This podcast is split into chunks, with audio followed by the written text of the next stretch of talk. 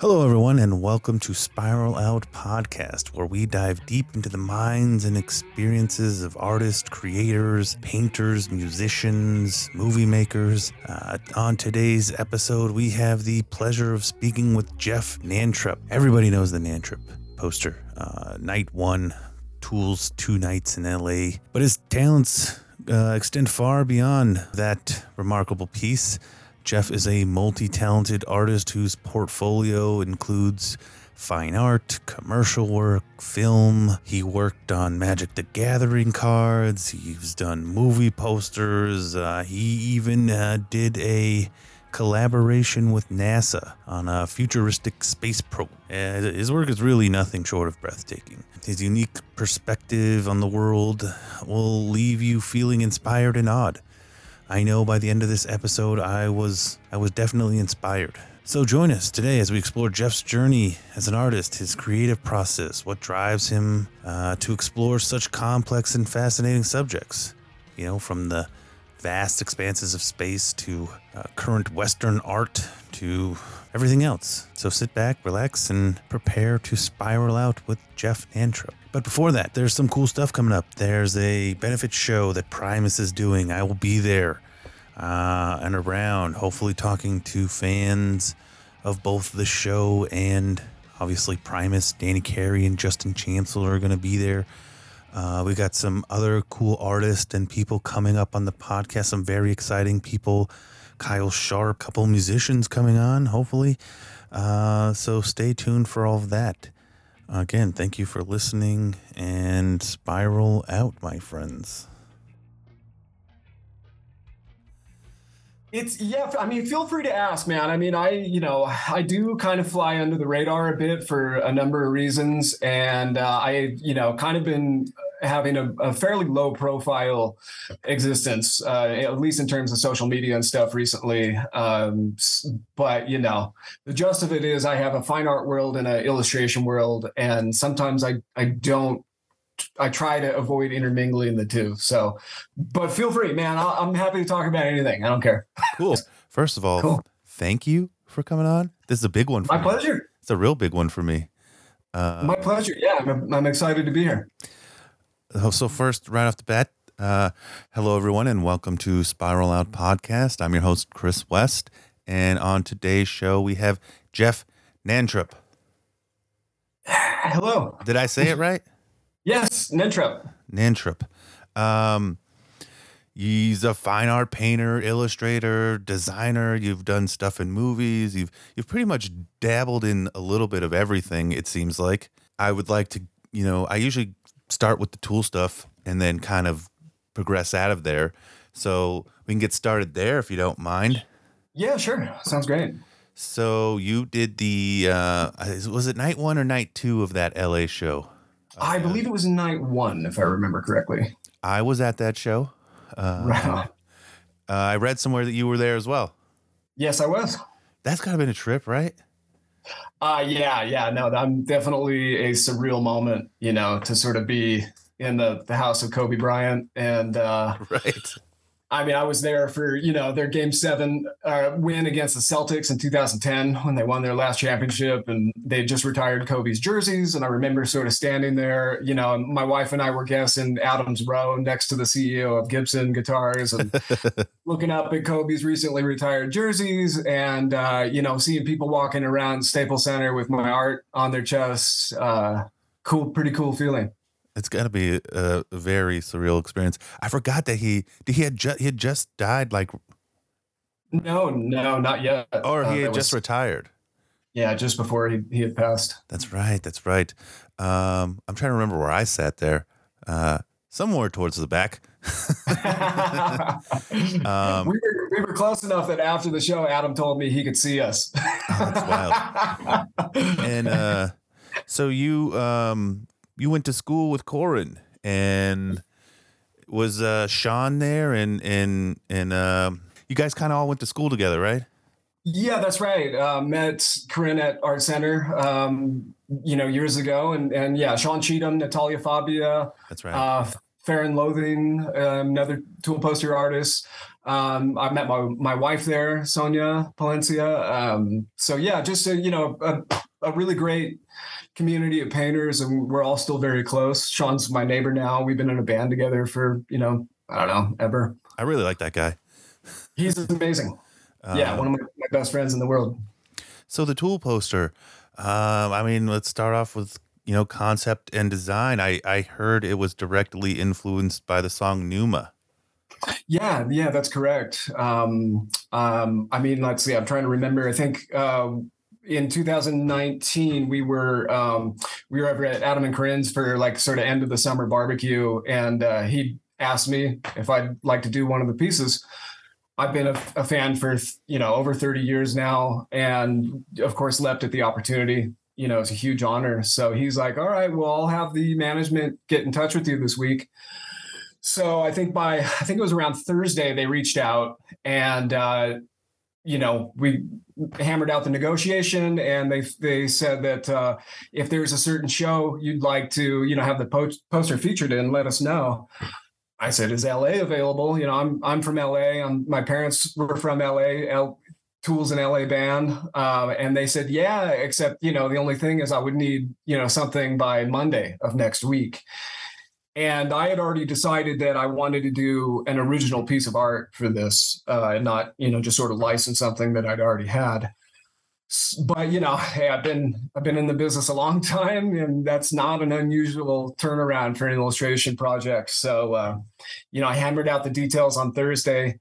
I sat down on Friday, came up with the idea of what I wanted to do, painted it Saturday and Sunday, had it photographed Monday morning, and off to their management in time to meet the deadline.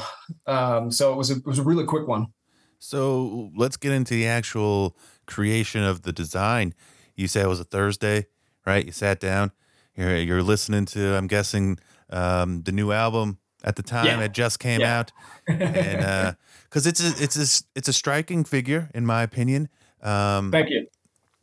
It's, I don't know. I say this to every artist, but I mean it. Uh, when I talk about different, uh, Tool artists, it seems very different than everything else, but I think that was the point for this last couple of tours. Uh, getting so many different artists is to have so much different stuff. But specifically this one, it rings very, um, I don't know, it rings something, and that would just with me, but a ton of collectors. I don't know if you know about how popular this specific poster is, but um, it's it hits some nerves. Yeah, no, I, I do have a, an idea. I've, you know, been hit up by a lot of the fans in the intervening years. And, uh, you know, it, it's pretty humbling to, to still see the, you know, the unsigned poster, you know, two thousand dollars on eBay. And yeah. uh, I still get people reaching out asking me if I have any left. um, so, again, how did you like tell me what the process was of creating this this person, this being, and what sure. was the idea behind it? Well, you know, I, I sort of loosely had the idea that I wanted to do something that was, um, you know, more of a, a simple motif, you know, kind of an iconic uh, presentation rather than something, you know, complex or like a, a whole scene, um, you know, sort of a solitary figure with, you know, some added interest. And, uh, you know, as I was listening to the record, that song stood out for me, um, just con- mostly conceptually. There's a lot of great, you know, lyrical ideas. And, you know, of course, this is me interpreting somebody else's art. But, you know, there's a lot of um, ideas in there, you know, wake up, release the light. Um, you know, there's a line that says, bound to this flesh, this guise, this mask, this dream. Um, so some of that was a nod to, you know, though just those ideas and my interpretation of that. Um, now, okay, here we go, because I've, I've had a lot of people ask me about this piece and what does it mean? And um, I've always been a, a big ardent believer that we should be able to create our own ideas. Agreed. About things. And, uh, one hundred percent. You know, So I, I will talk about what it means to me, but, you know, some people think it's Danny, and it's, you know, I didn't intend that. I, I guess so. I can see now that you say it, maybe somewhere in the cheek and nose. Hey, if it's Danny to you, then I don't want to disturb that. You know, that's totally fine. I've um, never so thought of that until you said it right now. Yeah, I've, I've heard a lot of interesting stories, you know, about what it means to different people. And uh, again, I'm, I'm fine with that. And, you know, this, again, I'm responding to my interpretation of somebody else's art, you know, their lyrics, their music, uh, and I may not be right. But to me, it was this idea of, like, you know, the moment somebody tra- passes from life to death or to afterlife, and, um, you know, this mask being our body, uh, being, you know, our, our spirit, you know, the, the interim between our physical and spiritual selves. So, um, you know, that was kind of the gist of it. I, I had taken some pictures of the the death mask of uh, Théodore Géricault, who's a French painter from the nineteenth century. Uh, death mask, if anybody doesn't know, is a, a practice they used to, to do in Europe, where uh, re- immediately after somebody had passed, they would, you know, basically take a plaster casting of their face and preserve that. It was called a death mask. Yeah. Um, and it was a real interesting idea to me. This, you know, this painter, he was famous for this um, painting called the the Raft of the Medusa, about a shipwreck and, um, you know, just kind of a tragic event. And, uh, you know, this death mask really kind of symbolized that moment for me, that, that tied very closely. So I based the painting off of that. You know, he's sort of shrouded, almost like a, a shaman or, you know, some kind of spiritual figure, um, which is, is more metaphoric, more symbolic. Um, and then, you know, I used the geometry around the piece as a way of sort of symbolizing, um, that particular moment of somebody's death and entering into the next phase. So it's almost a celestial clock, if you will. Okay. Um, and at the time I had read somewhere, um, Adam was talking about the number seven had figured prominently into the writing of the record. Um, I'm guessing in time signatures or, you know, arrangement structures or, you know, God knows what goes through those guys' swear, brains. Swear to God. Their whole music, you know. Dude, it could um, be like so seven anything. There's... Yeah, yeah. So there's seven points, you know, uh, graphically on that uh, as a, a nod to the band and the record. Um, but that in a nutshell is kind of, you know, what it means to me and what it was meant to embody. Um. That, that, so I asked online, I do this uh, before any interview, and the number one question I got is was exactly what you just explained, is what specifically did those seven dots mean? Uh, yeah, it was great because I actually had a chance, you know, um, after that Staples show, it was the first time I'd actually seen the poster, and I was uh, surprised at, you know, the beautiful foil that it was on. I had no idea that they were going to, you know, be going that direction. And there's just a gorgeous print. And, um, you know, Adam, he was showing it to me and, and, uh, he, you know, I was like, explain to him, I had no idea it was going to be this foil thing. And he goes, oh yeah, I, I actually went into Photoshop and selected out the whites and sent it to the printer that way. And I just blown away. I mean, I had no idea he was that involved in, you know, hands-on in the process of these. And, uh, and he kind of looks at me and he goes, I like the seven dots. Of course he did. I was like, I was like, oh, you caught that? He goes, yeah, of course. um, and it must be nice to have, like, I mean, a personal relationship too. Uh, when it comes to something like this, it's a little bit more enjoyable, I guess, than maybe some more commercial stuff where you don't even really meet the people in person that you're working with. Oh yeah, yeah, it's a huge honor, you know, uh, to be trusted with it. You know, I mean, Adam's, uh, I've known him for a while now. He's just such a great guy. I mean, the, you know, I don't have to tell anybody listening that these guys are uh, supporters of the arts and artists, unlike nobody else in the business. It's unheard and, of, in my opinion, like music to art, how much they just push other people up. Yeah. And I mean, that's a, a direct result of Adam being an artist himself. You know, he's a fantastic sculptor and, and uh, artist in his own right, uh, outside of music. You know, Corin is phenomenal. She always has been. I remember her, you know, walking around as a student with her paint box. And, um, you know, just you, as a painter, you always kind of knew which people were painters, uh, you know, versus the people that were, you know, having to take painting and drawing classes as a prerequisite. um, you know, and th- those guys are definitely very, very tied to the arts. So everybody is, that knows Tool knows that, you know, they, again, we're talking about the art, but they have, they seem to have a very specific, at times, direction.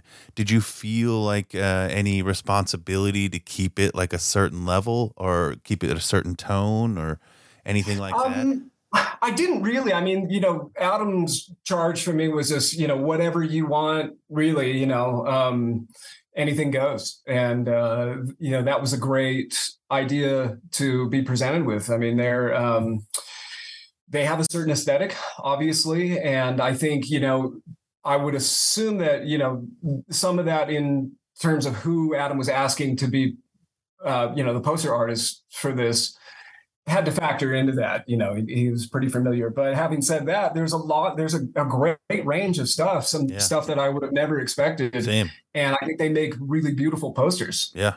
So um, I think that is kind of inherent in the amount of, uh, you know, different work that they've gotten on these tours. So we're going to talk about remarks now because your yours are like the, um, I don't know, there's like, a, I'd say four or five artists um, that everybody talks about when it comes to remarks. And I don't know if it's pronounced remarks or remarques, but uh, I call it remarks. Fair enough. yeah. Fair enough. Um, your specific design lended uh, so much, it seems like.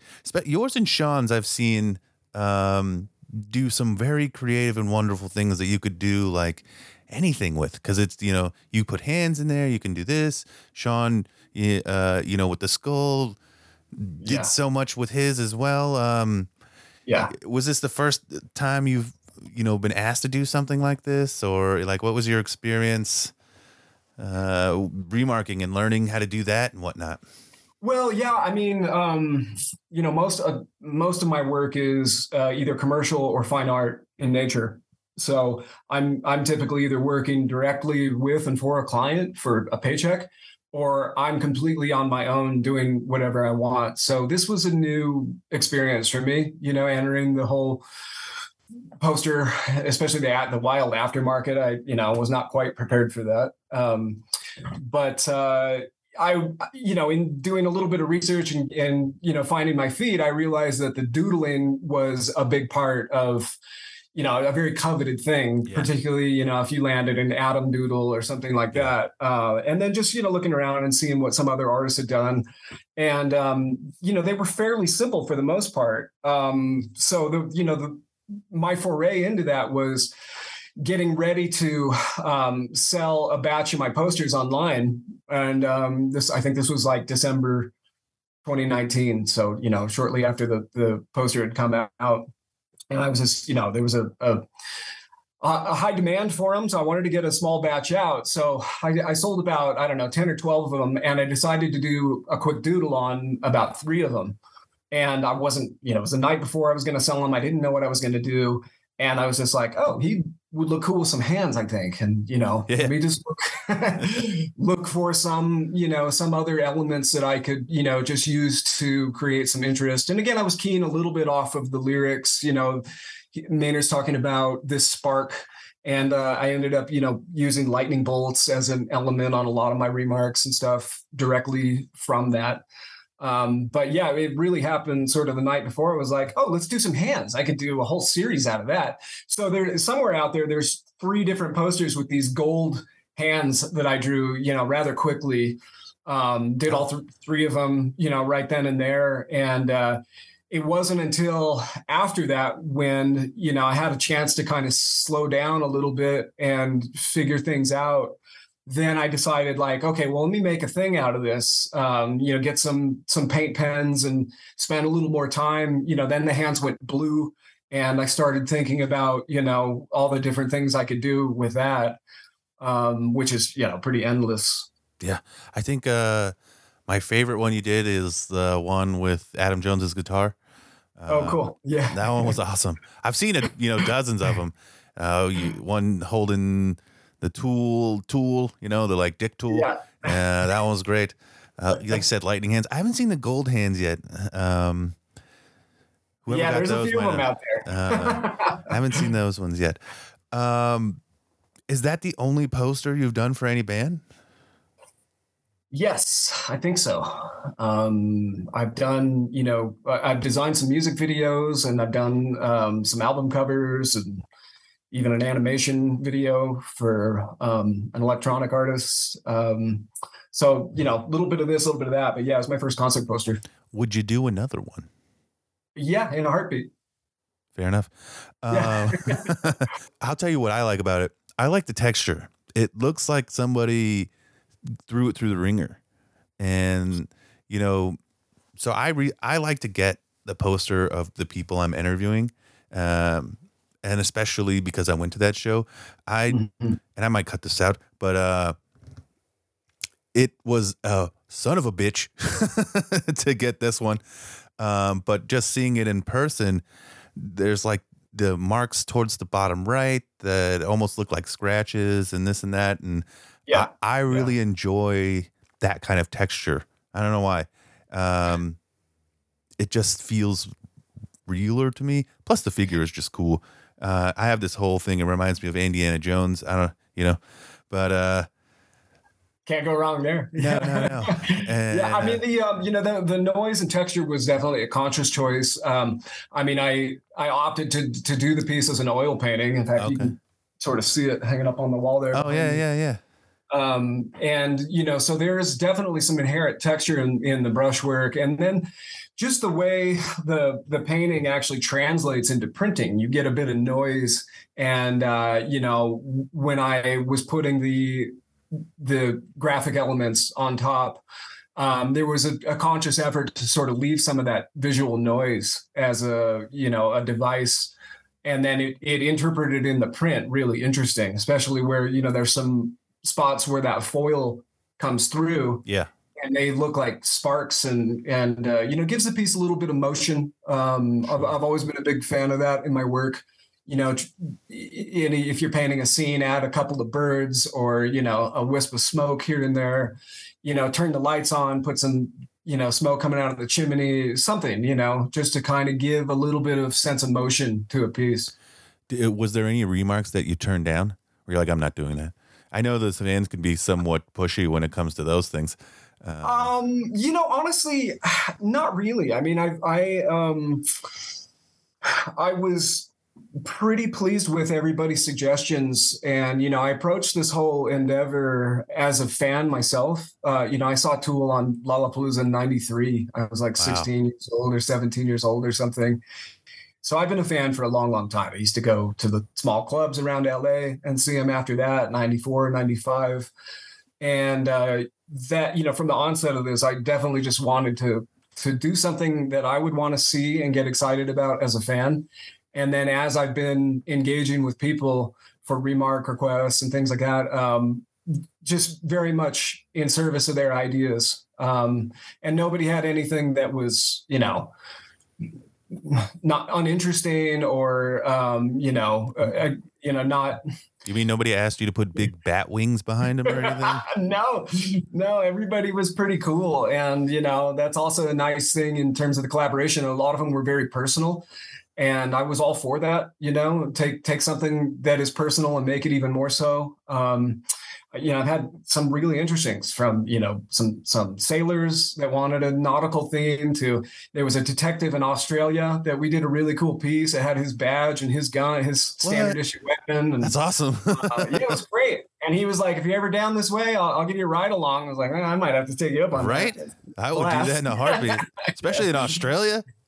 Yeah, yeah. Um, I know people mo- added, you know, wanted their personal, you know, numbers that were significant to them included in the piece and and things like that. There were a couple that were, you know, maybe a little on the nose. Um, and, uh, you know, I, I had to try to find a way to just to squeeze out some interest for myself, you know. Sure. Um, but, yeah, no, nothing that was rejected. That's awesome. That's it's very I mean, again, me and you have not talked before. Right. So right. I'm always really excited when the artist I'm talking about or talking with is also excited about what they're doing. Um, cause it seems to go yeah. both ways where, you know, I've talked to artists that are just overworked, you know, yeah, and sure, you know, sure. they're coming on here and they're doing me a favor for sure. And uh, I always feel for them, like, but it, you know, it's all, again, it's always refreshing. And you're like, you seem so excited, and it's it's really, really, uh, like I said, refreshing, and comforting. And it, it, oh, I appreciate that. And it, yeah, I'm definitely overworked, but I mean, I well, it, it, I, I will say this from the people that do listen to my podcast. Whenever there's an artist like that on, they always say so. They're like, wow, he he seems so nice, and it makes me like his art more. Oh, that's cool. That's great. Yeah. Um, I mean, I, I feel very, very lucky to be doing the work that I do. Uh, you know, I, I love my job. I love what I do. It's, you know, uh, I, I can draw and paint for a client for ten, twelve hours and then sit down and, and paint something else to relax. And, uh, you know, that's a huge gift. And I don't take it for granted. I almost don't know what to say to that. That's awesome. I, I have one one more question about the tool poster before we sure. transition. Most tool posters have a heptagram somewhere. Um, I cannot find the one on yours if it exists. Oh, uh, you're talking about this the stamp? The yeah, the, no, the star. Yeah, the star. Like, uh, I, I wish I could show you. Yes, like uh, so on that particular print of six fifty on that edition, they um, embossed their yeah. their heptagram logo on there. So is that uh, what you're referring to? No, um, and I get so it's kind of like a Where's Waldo with most posters um, for years. And again, I I've been trying to figure this out of whether or not they do it for every poster or just ninety percent of them. There is a Again, a, a heptagram logo, usually somewhere. Let me see if I can, um, hold on one second. You see his chest? Yeah, yeah, yeah. So that star is usually on most posters. Um, whether or not, sorry, hold on. Hopefully, let me get it back in focus. Sorry. um, yours was the one we nobody could find. Uh, and usually it's added afterwards, um, sometimes without the artist knowing, apparently. Uh, but uh, he didn't do it to you. Well, yeah, I know that there's there was nothing added to my art. It was pretty much the way I handed it to them. Um, but I do know that there is an embossed yeah. uh, heptagram on, you know, physically in the poster, I sure. think, which is for that particular edition was their way of, uh, you know, authenticity. Um, yeah, because now they do they do like a a, a sticker. Uh, like okay. a, a shiny sticker, and they used to emboss. But yeah. This, yeah. Uh, other than that, there is uh, from going back to like two thousand, I don't know, nine or six. Um, they've had again, most posters have a heptagram, and, and with collectors and fans, it's kind of like a Where's Waldo thing. Like, you know, find it. But uh, you kind of just well, answered my question. Yeah. um, so kind of, I'm going to kind of transition into your uh, normal career. You you you do a lot of um God, you do everything, it seems like, but uh I'm really curious about um the stuff you do in movies. Uh first, like, you've done, I seen on your Instagram you did like the My Chemical Romance background, um what are, what are those called, marquees? Matte painting. Matte painting. Um, and then I designed the scenic painting that uh, was used in the sort of the background. How often do you do those? Because that's got to be huge, right? Yeah. Well, that there was a team that painted that, so I just I design it, and then you know they they have uh, production people that show up and actually do the physical set building. And, um, yeah. Go ahead. Yeah. I mean, so yeah, I mean that particular job, I think it was around two thousand six, maybe. Um, Yeah, I was contacted as a concept design artist, and uh, you know, so was working with Sam Bayer, the director. You know, he's a famous music video director. He directed the "Smells Like Teen Spirit" video, oh, and wow. um, you know, "Bullet with Butterfly Wings" for Smashing Smashing Pumpkins, and uh, I'm trying to remember some others. But yeah, huge director, and we'd had one of the same professors, so we kind of hit it off and sat down. He explained to me what he was looking for, and you know, so I go home and and do a bunch of of artwork, and uh, you know, they they sort of base the set off of that, and um, yeah, like I said, design the scenic painting, and then uh, was, I was down on set as well, getting to sort of see what was being built, because um, the guys that were doing the special effects had actually hired me after that to finish the matte paintings. So you know, they they build a small portion of the set and then digitally create the rest of it that looks like it goes on forever, so they don't have to build everything. So how do you think you balance the needs uh, of like the client with your own artistic vision? Or is it they hire you because of your uh, solid artistic vision, let's say? Um, well, you can get both extremes. I mean, sometimes you you have a client coming to you for what you do and that's what they want. And then other times they want something way outside of your wheelhouse. And um, I think, you know, like when you're in art school, most people will tell you you can kind of go one of two general ways. You can either diversify or specialize. Um, so specializing would be, you know, say, for example, you paint apples and, uh, you know, you that's all you paint. Your your book is full of apples. When the apple job comes along, you you should be able expected to, to land that gig. Right. I'm a diversifier. So, you know, um, I was all through school and a hardcore oil painter and sort of fell into, you know, digital painting and, and entertainment design right at the end. And in, in my last semester, Um, I studied with Ryan Church, who was the uh, concept design supervisor on Star Wars two and three at that time. And, um, you wait, know, wait, wait. We, Star Wars episode two and three or uh, yeah, Attack of the Clones and Revenge of the Sith. Gotcha. I still like um, it. I'm just I'm just I'm just clarifying. I'm just clarifying what Star Wars we're talking about. Yes. Yeah. So it was around that time, two thousand two. And, uh, you know, I was talking to the, to I L M about, you know, being a matte painter on Revenge of the Sith and, um, you know, wasn't quite ready to leave L A.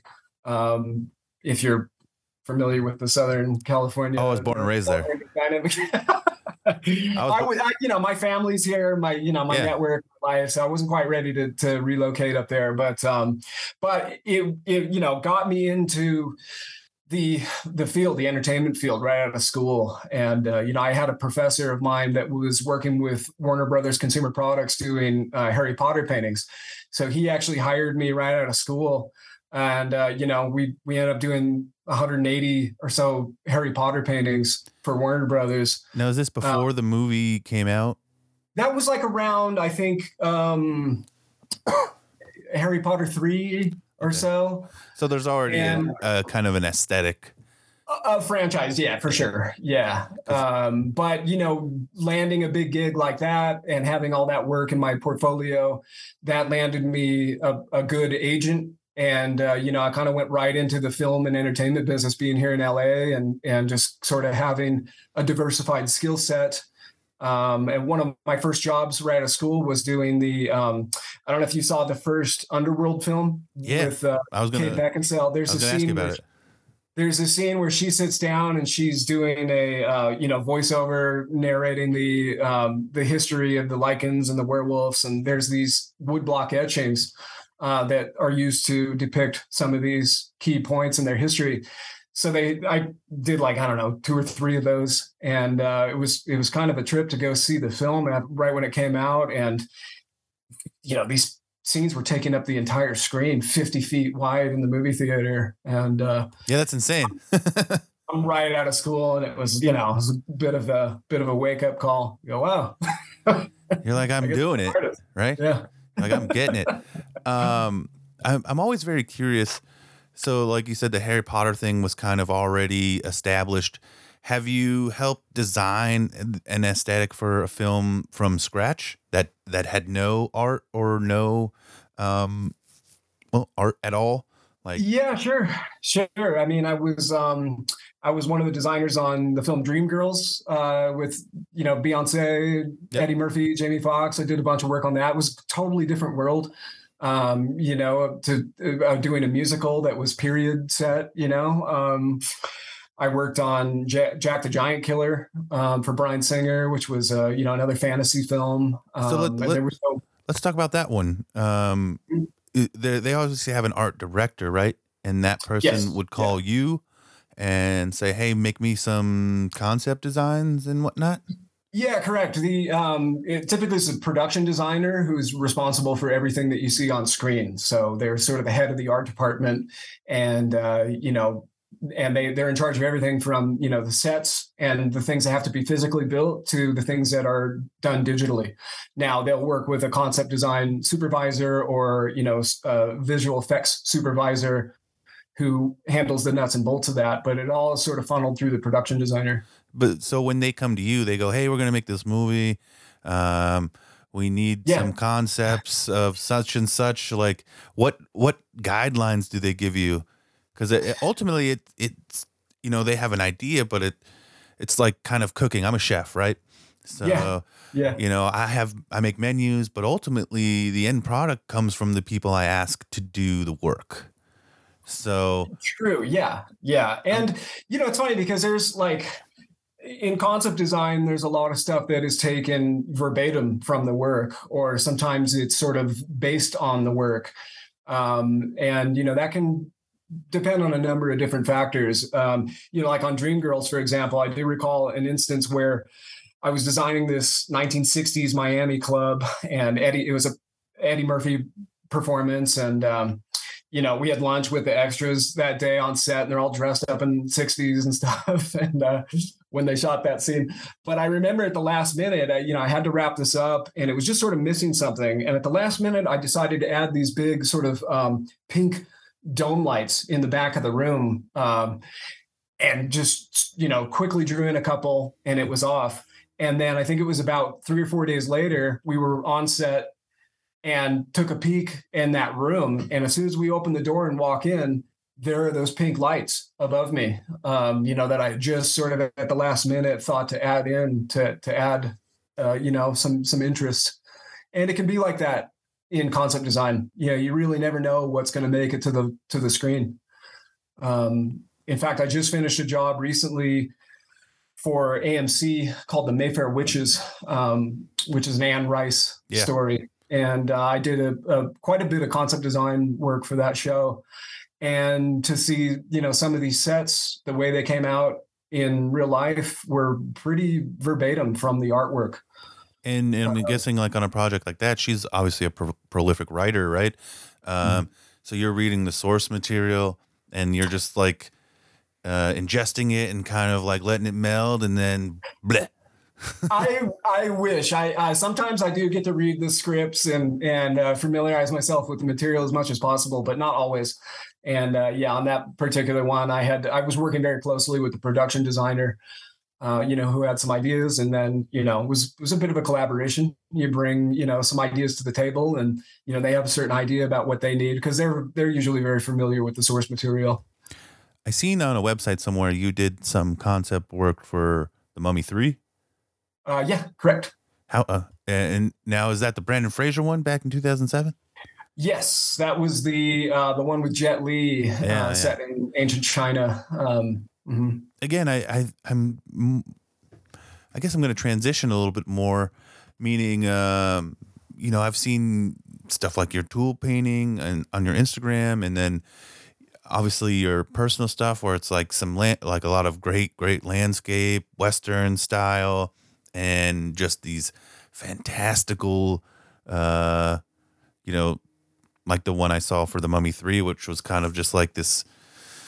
I forget how. Uh, I'm not good at explaining. That's why I edit. But uh, um, it was like this structure and, and kind of like a, a, a jungle, kind of, but not really. Um, I'm just curious on how do you attack something with that has no reference, I guess. Because that's kind of the stuff that that boggles my mind. Because, again, on your Instagram, there's like a photo of you in the water uh, painting like this little island and boat and whatnot. And you obviously have a reference, right? And but then there's these things that you paint over here that have zero reference and you just have to create them in your mind. Yes. Um, I mean, I would say the the best thing is just having a – a visual library um, that you build up over time. So, you know, I've spent years drawing f- from live models, uh, you know, figure drawing, uh, portrait painting, things like that, landscape painting, out of doors, um, and, you know, getting a sense of how light behaves and, you know, the structure of things. And, uh, you know, as a concept design artist, you have to have kind of a broad range of interests. Um, so, you know, asking questions and being curious is also a, a a huge bonus in that line of work, um, where, you know, if you're asked to design something and you're not terribly familiar with it, it's a great excuse to do a deep dive, you know, right. and, and learn the difference between, you know, cumulus and and cumulus stratus clouds, and, you know, uh, go, you know, go in depth in in a in an area and uh, learn about it. And through that, then you can start to uh, use your imagination more and use it as a springboard. And, uh, you know, a, a great trick for doing concept design is combining things, combining different worlds. Um, so you, you're taking something as a starting point and then bringing in a, a different, either a different technology or a different shape language, or, you know, some other different idea that, that sits in tangent to it. Um, if that answers the question. Of course, one hundred percent. It makes perfect sense. You know, um, what you're saying is you're using your accumulative knowledge of your whole career, right? Uh, yes. Yeah. Yeah. Uh, and, ultimately, and, I mean, that's honestly a really fun part of the job is, uh, you know, it's, it's great to, you know, I, I've also in the past three or four years done a lot of um, stage design for a company, and, uh, you know, they'll, they'll come to you one day and just be like, okay, we got to do an underwater theme. Awesome. I mean, you know, spend a week or two, just nothing but underwater design ideas, you know, deep diving on coral, no pun intended. Um, uh, and just having fun. I mean, that's really kind of, at the end of the day, you know, I would say my goal and my role is to have fun uh, and do stuff that I would get excited about. I, that's always a good barometer for me, is if it's uh, visually interesting, if it's something that I'm excited about, then other people will typically be excited too. And that's definitely how I approach the Tool poster, you know, uh, being familiar with the the size of the band and the ardent fan base. You know, if, if you think about that stuff too much, you you can get pretty overwhelmed. I mean, if I think about, you know, some of my commercial work, and who it's going to, you know, my, my work's been in front of Spielberg, it's been in front of J K Rowling, it's been in front of Brad Pitt, it's been in front of all these, you know, huge people. Sure. And if you sit there and think about that, you know, oh my God, Spielberg's going to see this tomorrow, you'll psych yourself out, you know. Oh, one hundred percent. So I try not to worry about that stuff. You know, my my objective has always been, you know, let me control the things that I can control and trust my training and my skills and my experience and do the best job I can and not worry about the things I can't control, like how other people are going to interpret my work or if they're going to like it or not. And, well, I mean, you, you know, I was pleased. You, you've obviously, like you said earlier, you've done the work, you know, you've, you've taken the deep dives that you've needed to take into, um, you've practiced, like you said, uh, you, you can paint for ten hours and then you relax by painting.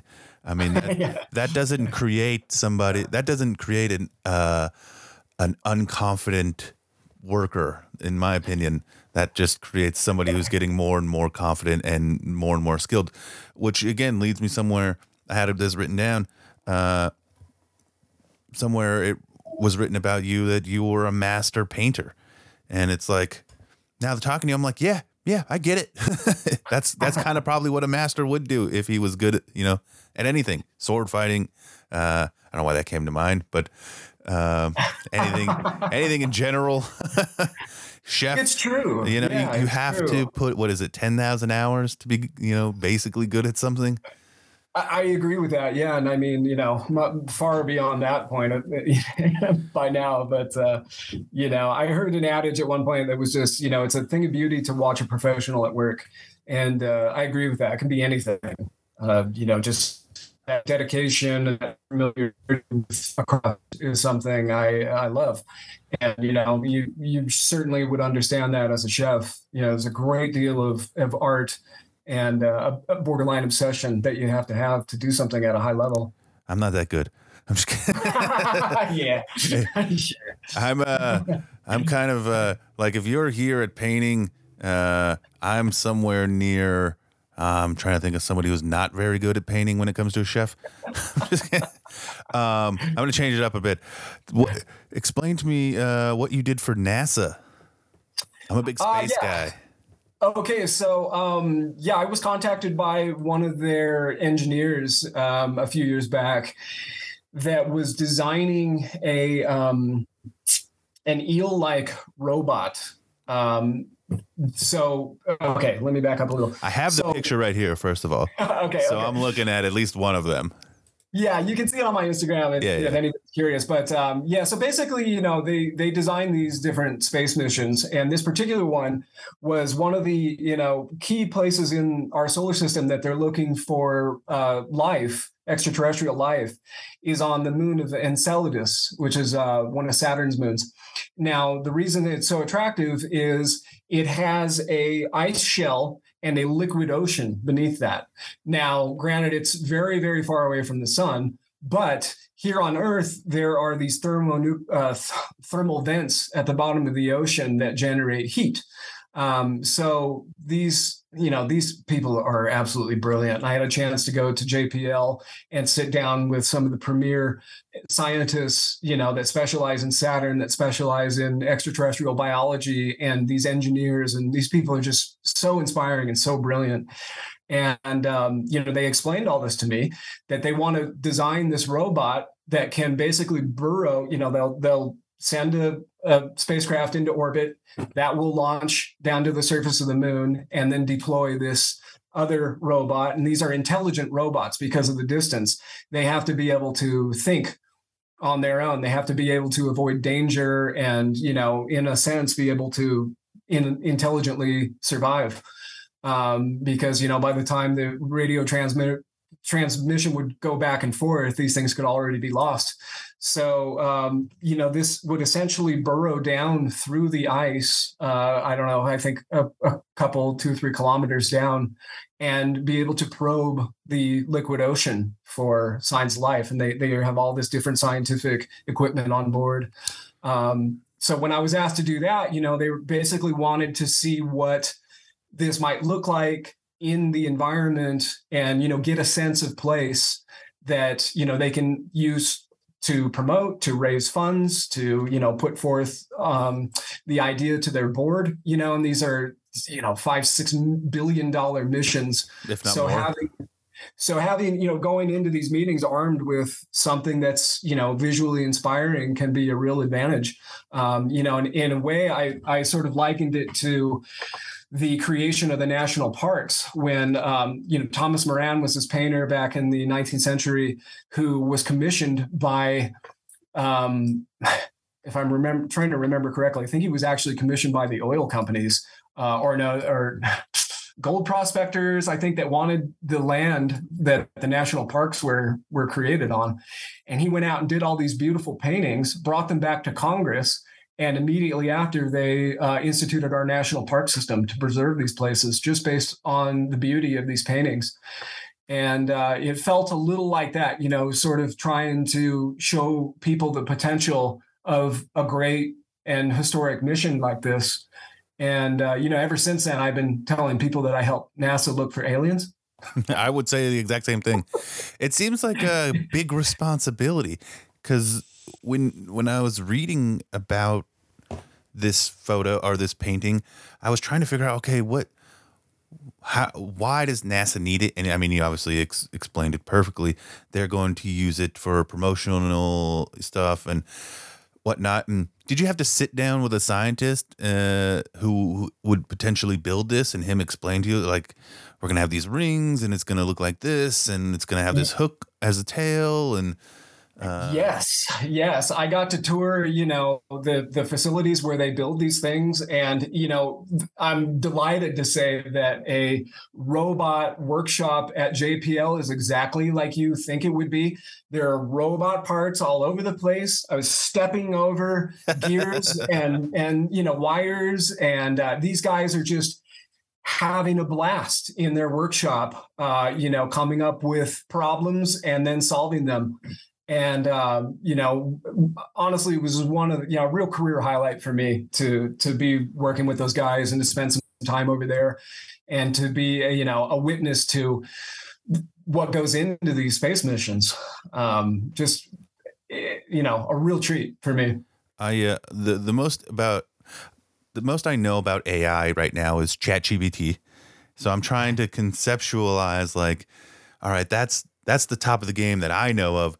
What must they have to where they can send a NASA space eel into Saturn's moon, and it can just calculate, you know, movements, textures, everything to survive on its own?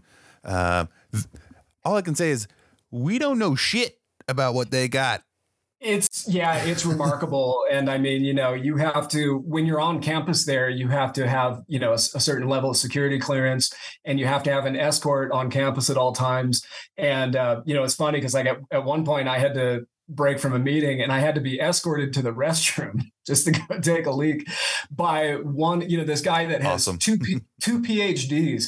And the whole time, you know, he's talking to me about, you know, biology and, you know, plate tectonics on, you know, Saturn and their gravitational this and that. And, you know, it was it was so cool. That is awesome. Uh, you're like, thanks. Thanks for watching me pee, though. No, well, you can go in with no, me, no, no, no, no. No, that's uh, that's insane. To tell you the truth, again, though, what kind of responsibility did you feel making that? And and again, co concept and design. I mean, you got Saturn there, you got the moons in the background. You're trying to um, like these people have a goal, and they come to you and they're like, make it look cool so we can sell it. You know, it's funny you say that phrase because I think make it look cool is probably, you know, over twenty years now I've been doing this. That's probably my number one job description. And, uh, you know, it answers a lot of questions and it, it checks a lot of boxes because, you know, I have to, you know, obviously I have to go down the checklist and they go, okay, we want we want to see the, the robot. We want to see the lander. We won't, you know, it'd probably be good to see Saturn in the background for orientation. And the rest, you you just get to have fun, like make it look cool, you know, and, and if it does, then people get excited. And, you know, that's that's a hugely rewarding part of the job. I'm going to call this episode Make It Look Cool. That would be fitting. I, yeah. Um, you know what you also made look cool is a couple of Magic: The Gathering cards. Excellent segue. That was perfect. I used to collect uh, Magic: The Gathering back in the day. Uh, uh-huh. I was kind of a contrarian when I was a little kid and everybody was collecting Pokemon and I was like, nah, fuck that. I'm getting Magic: The Gathering. Um, yeah, way more fun, right? They were just, you know what? They just uh-huh. looked way cooler. Um, yeah. Yeah. Can you tell, again, I'm going to ask a bunch of weird little things that I could find about you. So sure, yeah. um, that's a huge game. Uh, I don't know yeah, how many people yeah. they get to paint those cards, but I mean, they have a great, crazy following. I'm sure probably crazier than Tool following. Uh, yeah, huge, huge campaign, uh, Magic. And, uh, you know, Wizards of the Coast is a great company. I did a lot of work with them, um, you know, fairly early on in my career. Um, and I was doing, I think I was doing some book covers for some of their, um, their fantasy fiction. And, um, you know, through those channels, if, you know, it, again, I think some of the best advice I ever got in my life was one of my professors in school who just simply said, good work opens doors. And, uh, you know, I was um, I took out an ad, you know, around two thousand five in an illustration publication. Our director saw it. She contacted me to do some book covers for Wizards of the Coast. I did a good job. Then, you know, another department reached out to me to do some package Uh, artwork for their their iconic Red Dragon sculpture. They sent me one of the sculptures. It's over there. Um, and then um, I don't think you can see it, but uh, yeah. And then yeah, the, the art director at uh, Magic said, "Hey, saw some artwork you did for us. We wonder if you want to do a couple cards." Absolutely. And the rest is history. Do they tell you like, okay, this is what this person's uh, powers are going to be? Uh. Yes. Yeah. For that, I mean, those are specific characters for, you know, the, as you know, and, and I mean, I've done also some work for Dungeons and Dragons uh, publications and stuff for them as well. And those, as you know, are very like, you know, okay, this character has this skill. So you play that card and it's for a certain purpose. So it has to convey that idea. So uh, yeah. some, the reason I'm kind of interested about that card is, you know, it's this big. You know? Yeah. Right. Uh, how big was the original painting? Um, Usually everything is done a bit larger, um, or, or at size. Um, so that, you know, if, if you do something slightly larger, it reduces down nice and tight. You get into trouble if you go the other way and do something tiny and then have to, you know, blow it up for yeah. a, a billboard or a, you know, a bus kiosk or something like that. What, uh, you're obviously painting all the time and I'm sure you do, Uh, big, small, yada, yada, yada. Um, what, what is your most comfortable, um, dimensions? Oh, well, I, you know, that really depends on the job. And, uh, you know, I'm, it's funny because I'm, I'm probably almost one hundred percent digital for commercial work. Um, it's just kind of the way that things work. And it's, uh, you know, it's, it's faster.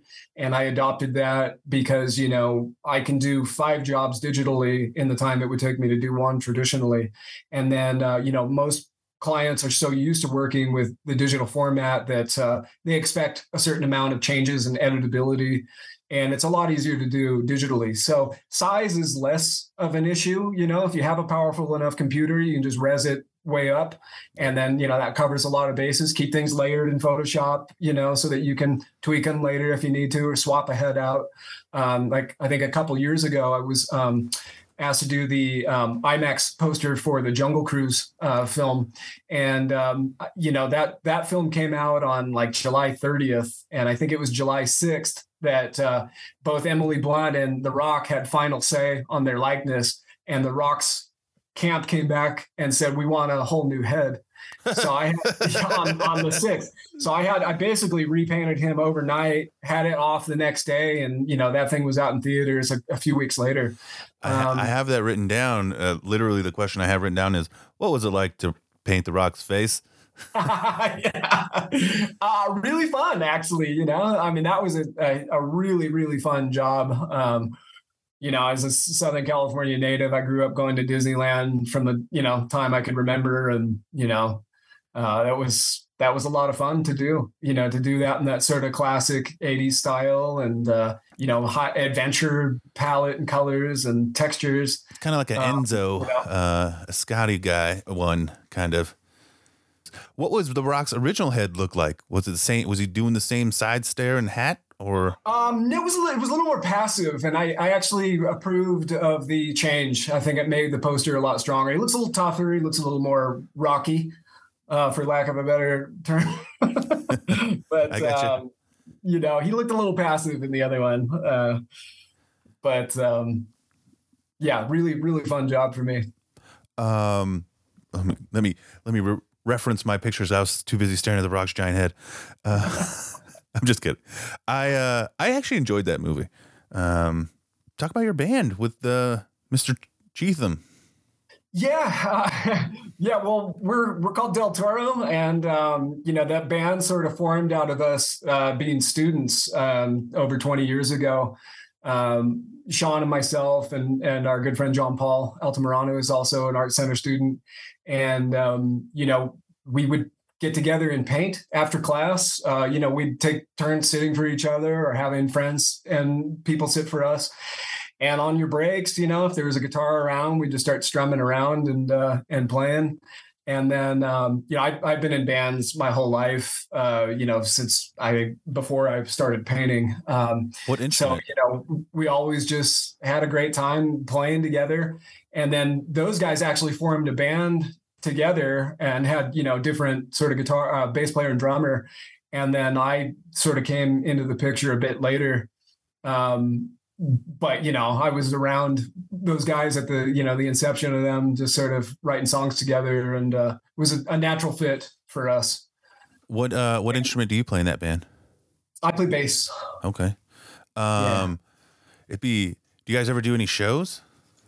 Not lately. it's it's been quite a while. Um, you know, everybody's really busy, and uh, you know, it'd be fun to play again. I mean, we've we've definitely done some really fun gigs. You know, I've opened for Bad Religion and awesome. um, you know, some stuff like that. Um, I know the connection there. yeah, yeah, they're friends. They're yeah, friends. Yeah. um, yeah. Here's a big question: do you have any um, like superstitions or rituals that you do before painting? Um, I'm not a real superstitious guy, but ritual would be, um, you know, aside from the usual like coffee and all that stuff. Um, I, I like to have music playing while I'm working, um, and. You know, I tend to break up my work in two different phases. One would be the conceptual phase and one the production phase. And it's it's even more important in the conceptual phase to have, you know, something on that is invoking a certain mood. Um, so if it's, you know, let's say a client project, I'm doing, you know, something for, you know, sci-fi or something fantasy or whatever. I'll put on, you know, something more ambient. Um, or, you know, if I'm working on my own stuff, um, you know, it can also just really help set the mood. And then uh, equally in, in the production phase, there's nothing like, you know, coming on and just putting some up-tempo rock or something on, you know, flipping the studio lights on and, and getting to work. You know, because like I said, I'm a bass player. I'm I'm very rhythm oriented, and and uh, you know, sometimes I'll find myself making brush marks in the rhythm with the music. And nice. You know, that's awesome. Um, but it helps a lot. You know, it helps. You know, from the inspiration and, and ideas to just physically, you know, keeping my energy up and and getting to work. I think I heard David Lee Roth one time in an interview say, like, you know, the the song I get out of the car on has to be a good one. Otherwise, you know, everything can go to hell. Yes. Yeah. So he'll sit there and wait in the car until the I right the song. Thing. Okay. Now I can go be David Lee Roth. No, that I have to finish certain songs too. Like, oh, yeah. I can't, I can't get out of the car unless, unless it's, you know, a handful of specific songs. I'm like, I can't, I can't leave yet. Yeah. So uh, I, I'm very, yeah, I'm very sensitive to to music. So it, it plays a big role in my work habits. Nice. I got yeah. a couple more, if you don't mind. Sure. No. Um, what's the most unexpected source of inspiration that uh, that you've had for, you know, creating art? Wow, that's a good question. Um, I don't know if I've ever thought about that uh, unexpected source. Um, well, here's one you might appreciate, but, uh, I think it was my, my wife that really connected me to the artistry in cooking. Um, and, you know, I, I've always loved to eat, but yeah, who doesn't? I, I think I, you know, was, it was really, it was probably through cocktails, like just making a really nicely layered cocktail where you can taste all of the different ingredients. And, you know, just understanding the creativity that happens in, in food. Um, now, I don't know if that leads totally back to your question I- about painting, but uh, it's your but, answer. You know, so there, yes, well, I don't know. There's a there's a real um, like, you know, we covered before, you know, there's this idea of just watching a professional at work. And um, I'm I'm very much about that. You know, it can it can be from just a well-made bar of soap that you appreciate. You go, okay, this isn't just some generic thing. This is, you know, special, feels extra, feels a little, you know, a little elevated. Um, and I, I look for those things all around me. Um, you know, it can get us in trouble sometimes, you know, when you, you, you reach for the little higher shelf uh, bottle of scotch or, you know, yeah, better that's... ingredients, you know, I'm definitely, I was raised, uh, you know, to, to, you know, buy quality, you know, buy the best tools you can afford and take care of them. That sort of philosophy. I'm going to take that as a, I'll, I'll take that as an answer. That's a great answer. Um, yeah, I, I guess that's, that, that is sort of an inspiration that I look to is, uh, you know, trying to, to maintain a certain level of, of quality in, in just my life in general and the things I around me that I'm inspired by. Have you ever surprised yourself by, uh, going in a certain direction, especially when it comes to like what you like to paint personally, where you're like, oh shit, I didn't think about that? Um, well, I mean, you know, by nature of my job, I, I do a lot of different stuff. And, you know, so there's, there's always an opportunity to kind of, um, you know, go in depth into a direction that you weren't expecting. Um, You know, like I, I think I mentioned previously that I've done a lot of stage designs, um, and that, you know, is a real nice blend in my love of music and art. Um, you know, actually these designing these performance spaces, um, and uh, you know, because there's I use I use metaphor a lot, and sometimes when I teach, um, you know, it's a great tool to turn people on to just a different way to think about things. Um, for example, you know. Um, You know, like in, in art and music, we share a lot of the same vocabulary. You know, you, you talk about composition of, of a musical piece, a composition of a painting, uh, note, tone, ideas about rhythm. Um, these are all, you know, interchangeable vocabulary between art and music. And, um, you know, sometimes I'll identify like a, a if I'm teaching, you know, find a student that go like, oh, you listen to music? And you go, okay, so like, you know, imagine, you know, right now you're painting a guitar solo. You wouldn't, you wouldn't paint all the same notes at the same intervals, you know, dee, dee, dee, dee, dee. You would have some big long strokes and you would have some, you know, shorter succinct ones. Okay. Just like you were crafting a, you know, a guitar solo or a piano concerto or something, you know, big whole notes, and then get into, you know, a, a faster sequence of notes to create interest and add variety. Um, so I, I, really I like talk that. about things like that a lot. I really like that. I didn't, uh, cause I, I don't, I've been dabbling here and there with uh, drawing and painting and doodling, and because I've never been that person. I've been in bands my mm-hmm. whole life. You know, I can mm-hmm. I, was, I can cook. I'm a filmmaker, but I could ne- I've never been able to translate uh, pen to paper mm-hmm. uh, or you know brush to canvas. Uh, but I've never quite heard it explained like that, and uh, it's kind of profound. I think it, it it's a source of breakthrough for a lot of, you know, novices that are that are trying to learn, because the thing that we constantly fight, and even, you know, twenty years plus doing this, our brains want to tend to make things uh, in a pattern and make things samey. So if you're painting like, you know, clouds or something, there's this tendency to make all of the swirls the same sort of shape and size. And you have to constantly be working against that to add interest and add variety to things. Another analogy I use is, um, you know, one of like filmmaking or storytelling. So, you know, again, let's say I'm outside and I'm looking at a landscape before me. I'll try to ask myself, okay, well, who's the, who's the star here? Who's giving the monologue right now? Because it, it sets up a certain hierarchy where everything else dissipates and supports that. Everything falls off from there. So, you know, I might think about, you know, what would be my scenic backdrop? What would be my my supporting, you know, extras and, and supporting cast? And, you know, if I had a, a team of lighting designers at my disposal, where would I tell them to point the light and things like that? And, um, you know, the musical analogy is very much the same.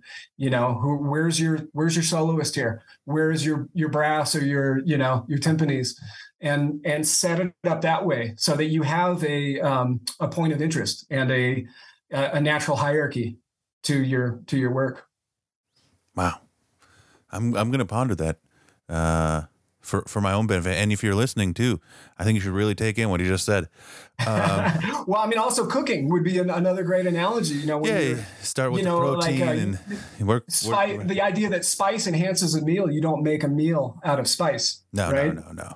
Uh, I, I completely understand what you're saying, and yeah. you know, crafting something, uh, you know, from from a specific point outwards. Absolutely. Yeah. Um. Uh. Another off-the-wall question. If you could never use a specific color again, what color would that be?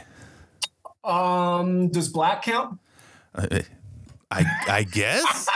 If you had to choose one color to never use in, in any of your paintings ever again, uh, which yeah. one and why? It would be black uh, because two reasons. You, you can mix black, so there's a cheat. Um, but loophole. But, you know, mixing black uh, is probably a better way to go anyway. Um, you know, say you're mixing a black from a warm, dark color and a cool, dark color. Then you you have control over that dark range of value. So I can actually shift it chromatically from, you know, a warm dark to a cool dark where needed. And it's much more interesting than just a flat black that is one note. Hmm. And you might not even notice that when you're looking at a work, but, uh, you know, those little subtle things you can add up to a lot in, you know, in the culmination of a of a work. You answered that way too easily. I'll keep going. um, a, any fictional character that hasn't been um, painted before or used, uh, who would you like to uh, to do? Or even if they have, what's what's one fictional character that you would like to interpret yourself? Um. Well, let's see. That's a that's a good one. Um. I'm you know I'm. It's funny because I'm doing a, a show this coming June with uh, Sean Cheatham and uh, his girlfriend Kate Zambrano and my wife Sonia Palencia. We're doing a show in, in Santa Monica, and um, I'm. thinking about, I don't know if it's going to come to fruition, but right now I'm thinking about taking uh, Albrecht Dürer's Night, Death, and the Devil etching from like fifteen twelve or something, and doing a contemporary or more of a Western version of that. Um, so I don't know if that answers the question, but sort of reinterpreting a figure from history and, and uh, from another artist from, for my own use. What was that called again? Night? The Night, Death, and the Devil. The Night, Death, and the Devil. All right. By Durer. D O E R? D U E R. D U E R. E R. Yeah. Yeah. Durer. E R. E R. Um, what's the uh, strangest uh, reaction you've seen from somebody else to some of your work? Oh, um, well, I don't know about the strangest. I'll give you a good one. Um, I did a, some years ago, I did a uh, project with um, that Ozzy Osbourne was uh, involved with, and it was this fashion line for um, Black Sabbath, doing some, you know, jewelry and some clothing and such. And, um, you know, Ozzy came down to the opening, and I had this great moment of watching Ozzy look at my painting of Ozzy and then looking at me and Good. looking, you know, back in this sort of triangle. And that was pretty surreal. And they go, you know, they said, Ozzy, this is Jeff. He did the painting of you. And he looks at me and he goes, well, you did a great fucking job. I guess that's all you can ask for. Uh, yeah. Right? And then we got a picture, and he gave me like this, you know, bear hug around the neck. And is uh, the, yeah, it was, it was pretty great. Is that painting online anywhere? Um, I don't know, but um, I did, I did to, you know, go back to your previous question. I did get to design Iron Man for that, for that campaign. Um, and I had a lot of, you know, a lot of free reign on that, and came up with this idea. I don't know if it's some years ago now, so I don't know if it's around, but, um, you know, yeah, that was, uh, you know, also a little bit of pressure. Right. Like, and we're not talking about Iron Man for Marvel Comics. We're talking about Ozzy Osbourne, Iron Man, like a, yeah, like your own, yeah, we're talking like your about own Black Sabbath, yeah. Iron Bloke, as Geezer Butler referred to him as. Right. uh, that's pretty awesome. I have to find that one as well. Um, oh, of course. Uh, we haven't really talked about, uh, you're really big um, into this Western tone, right? Yes. Um, yeah. you, you and Sean, it seems like, uh, especially recently.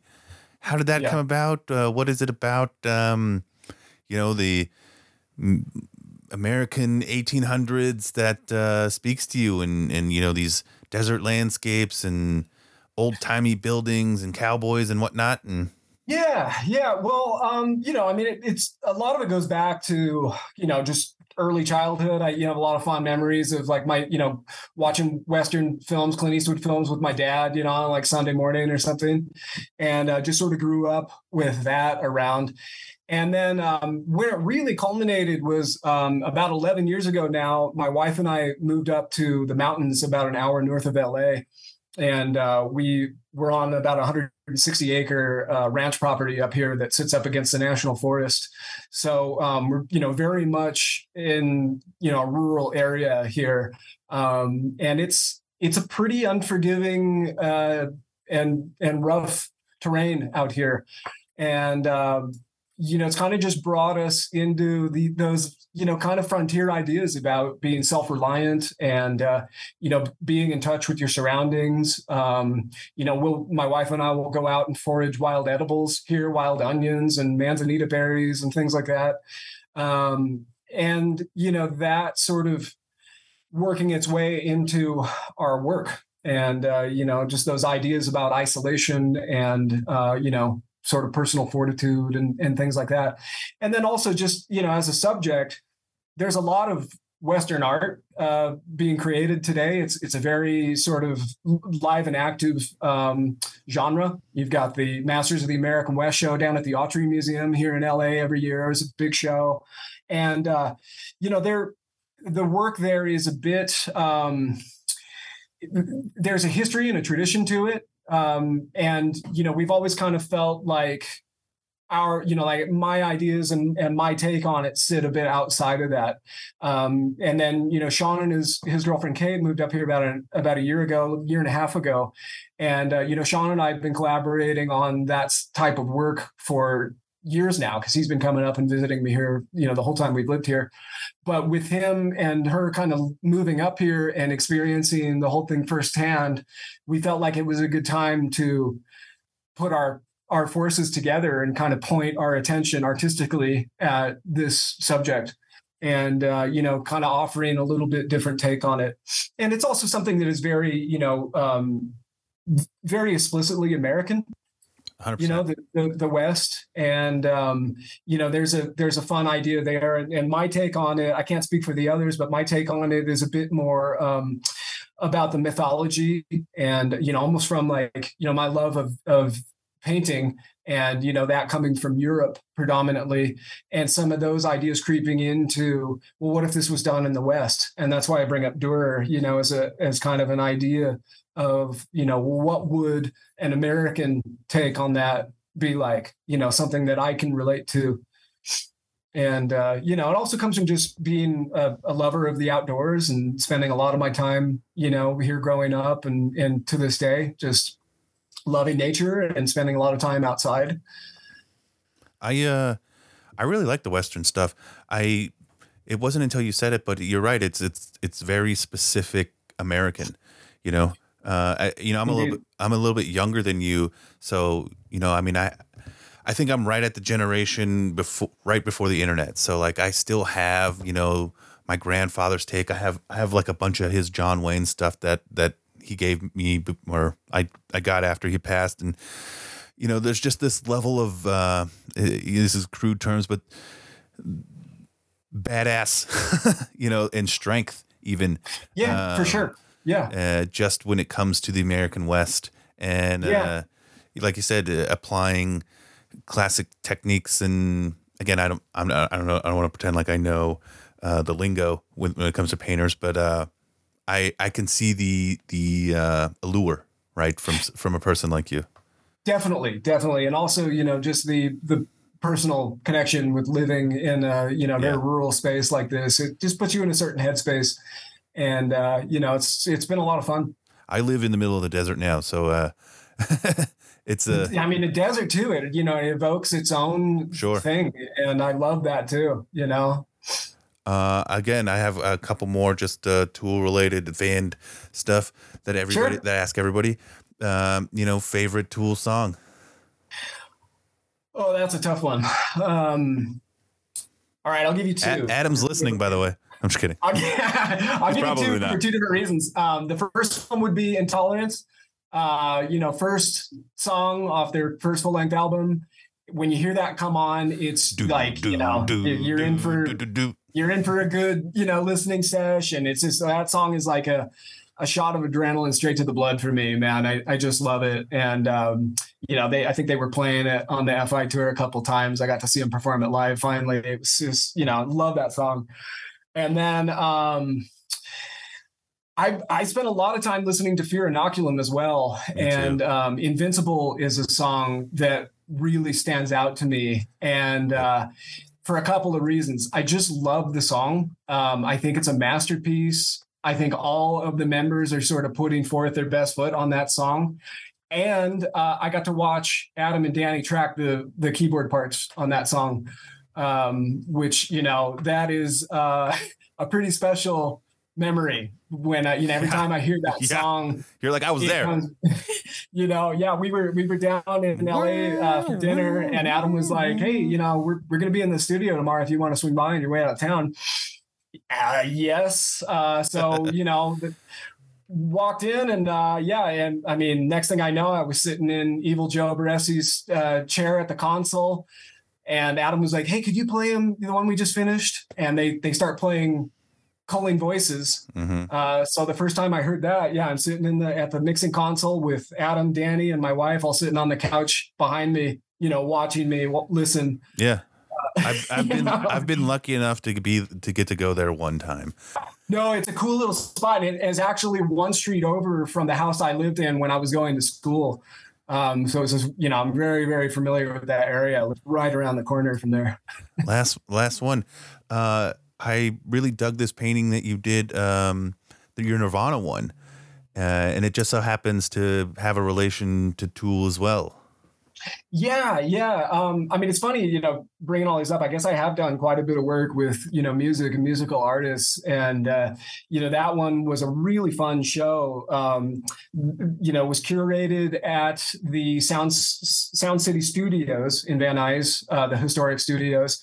And, um, you know, there was a group of us that were asked to participate, and um, we were all asked to choose a band that had recorded there. And uh, Corin was in the show. And of course, she did a painting of, of Adam for Tool. They recorded Undertow there. Um, our friend Natalia, um, who's married to Jay Bentley from Bad Religion, they had recorded there. So she did Bad Religion. Uh, my wife did a painting of Doctor John, who had recorded there. Mm-hmm. Sean did um, Johnny Cash. Oh, Sean Cheatham, nice. Who had recorded there. And uh, I, you know, again, I have this this thing of just going for the gusto. And I, I went for Nirvana, who recorded Nevermind there, and, uh, you know, got to to take a tour of the studio. And they're saying, yeah, you know, Neil Young slept in that closet. And this is where this is a control room where, you know, Kurt played Something in the Way on his acoustics, you know, sitting cross-legged on the floor. And that's not my favorite like song. Very, a very sacred and special place. And, um, you know, so I, I kind of went for it, you know, knowing it was a big, a, a big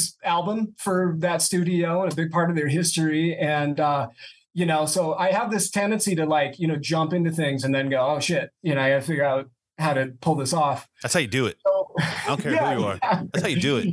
Yeah, yeah. It was like, I don't know. There's um, uh, one figure it out later. Let's fucking jump in. One of the pioneers of trance music is this guy, Brian Trancelli. He goes by B T. And uh, in two thousand five, he hit me up. He goes, hey, um, you know, I'm looking for somebody to do these like animations for all the different songs on this album.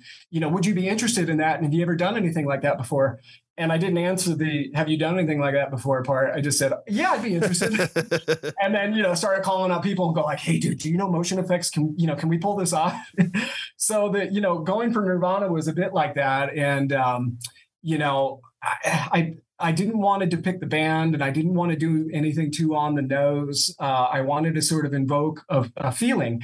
And the more I thought about that record, the more I realized, you know, the, the thing that made that thing special was how, you know, they expected it to maybe sell fifty thousand copies, and it sold millions. And it was just really scooped up by the fans. And, you know, it really connected with the average person. It was accessible in a way that, you know, a lot of punk rock had never been before, by these, you know, pop melodies. And, and, you know, he's talking about some pretty intense stuff.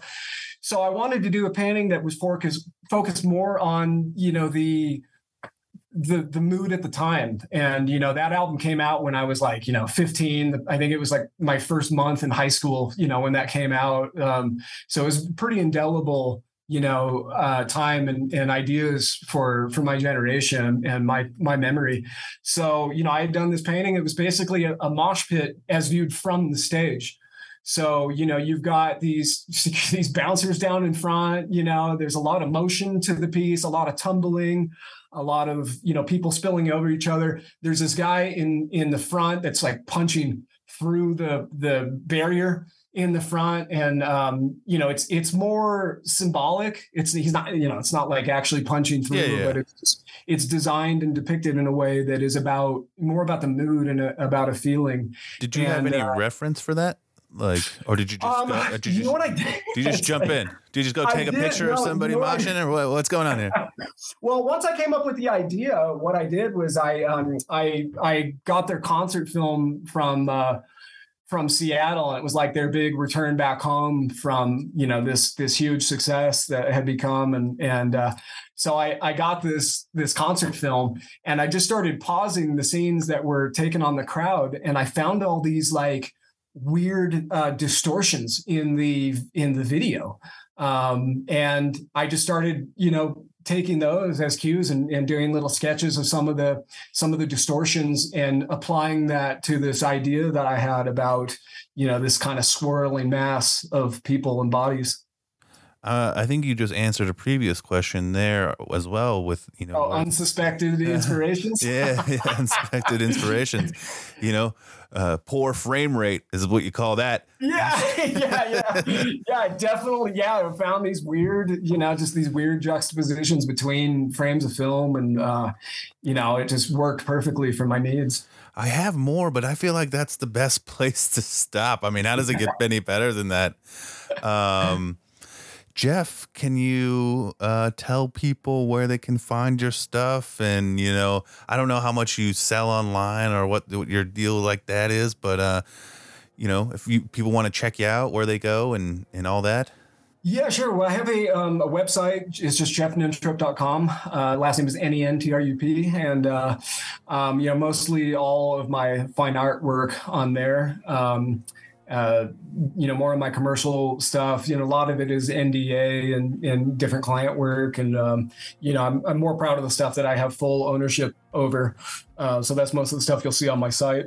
Um, not that I'm not proud of my commercial work. I am. It's just, a, you know, it comes from a little bit different place. Um, but, um, yeah, I'm on Instagram under Nentopia, and, uh, you know, I'll, I'll be posting more there soon as this show that uh, I'm doing with Sean Cheatham starts to come to fruition. And, um, and that's going to be a Western based show. Yeah. Yeah. It's kind of a, you know, our, our vision of, do you have a name for it yet? We don't. No. Uh, I wish I had a good one off the top of my head. um, Thank you, Chris. All right. It's great. Yeah. Thanks. Great. Sorry, my camera's here and you're here. So the whole, I forget that you don't, like, hi, hi. Well, hi, man. There you are. Right. Thank you, Jeff, so much. My pleasure, man. Great meeting you, Chris. Bye. Take care. Uh-huh.